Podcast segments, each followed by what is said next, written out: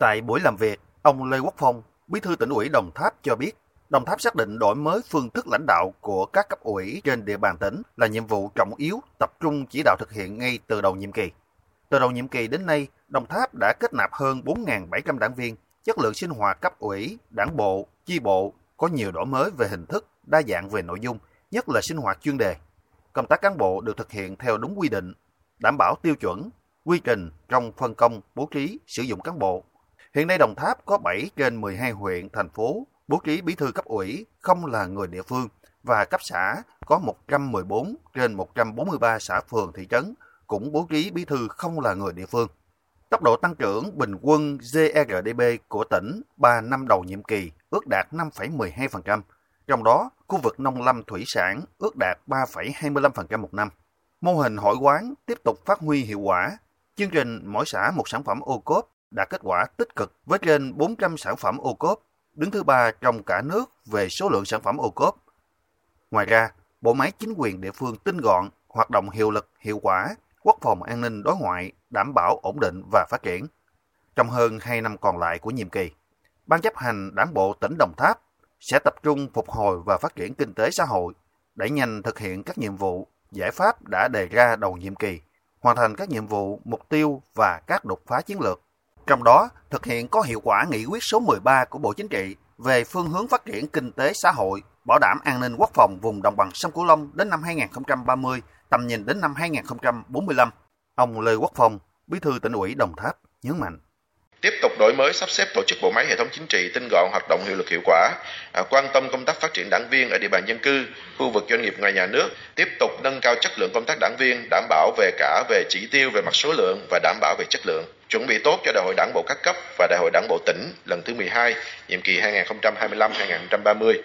phát biểu tại buổi làm việc bà Trương Thị Mai Ủy viên Bộ Chính trị, Thường trực Ban Bí thư, trưởng ban tổ chức Trung ương ghi nhận, đánh giá cao, biểu dương nỗ lực của Đảng bộ tỉnh Đồng Tháp đã vượt qua khó khăn để đạt được các mục tiêu.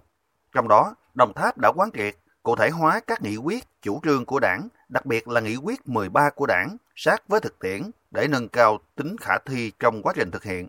Ngoài ra, kinh tế, xã hội, quốc phòng, an ninh đạt được những kết quả nổi bật. Thu nhập bình quân đầu người của Đồng Tháp đạt hơn 68 triệu đồng một người một năm, Tuy nhiên nhìn chung thì vẫn thấp hơn so với bình quân của cả nước. Vì vậy, cần quyết tâm nỗ lực phấn đấu hơn nữa. Đồng Tháp cần phát huy các thế mạnh về nông nghiệp, công nghiệp. Hiện nay với ba khu công nghiệp của Đồng Tháp với tỷ lệ lấp đầy hơn 99%. Công tác xây dựng nông thôn mới được chú trọng, quan tâm đúng mức. Kết cấu hạ tầng giao thông đang được đầu tư, hoàn thiện. Y tế, giáo dục, quốc phòng, an ninh, đảm bảo. Đồng Tháp cũng nằm trong top 5 BCA, Cơ hội để Đồng Tháp phát triển rất lớn và điều quan trọng nhất là địa phương phải phát huy, thúc đẩy hoàn thành các mục tiêu đặt ra trong nhiệm kỳ. Bà Trương Thị Mai, Ủy viên Bộ Chính trị, Thường trực Ban Bí thư, trưởng ban tổ chức Trung ương yêu cầu Đồng Tháp cần tiếp tục quan tâm thực hiện nghị quyết 18, nghị quyết 19 và một số mô hình thí điểm theo chủ trương của đảng, quan tâm đào tạo, bồi dưỡng cán bộ và phát triển đảng viên, đồng thời đề nghị Đồng Tháp tiếp tục quan tâm đến phát triển kinh tế, xã hội, quốc phòng, an ninh và công tác đối ngoại, quan tâm đến công tác giảm nghèo, xác định trọng tâm, trọng điểm về những thế mạnh, tiềm năng phát triển của địa phương, chuyển dịch cơ cấu kinh tế theo đúng định hướng để nâng cao giá trị và những thế mạnh của Đồng Tháp. Từ đầu nhiệm kỳ đến nay, các đồng chí đã vượt qua khó khăn rất nghiêm trọng của đại dịch, nội bộ đoàn kết, có quyết tâm, công tác lãnh đạo chỉ đạo đảm bảo nguyên tắc quy định của đảng. Một số khó khăn hạn chế các đồng chí đã thấy rõ thì cần tiếp tục đánh giá phân tích đầy đủ. Cái gì chủ quan quyết tâm vượt qua khắc phục nhanh. Còn cái gì khách quan phối hợp liên kết kiến nghị để mà khắc phục làm sao cho nửa nhiệm kỳ còn lại là nửa nhiệm kỳ để tăng tốc để mà tiếp tục đạt được tiêu ở mức cao nhất và các đồng chí không chỉ là hoàn thành nghị quyết đại hội đảng bộ lần thứ 11 của tỉnh mà còn góp phần cho nghị quyết 13 của đảng.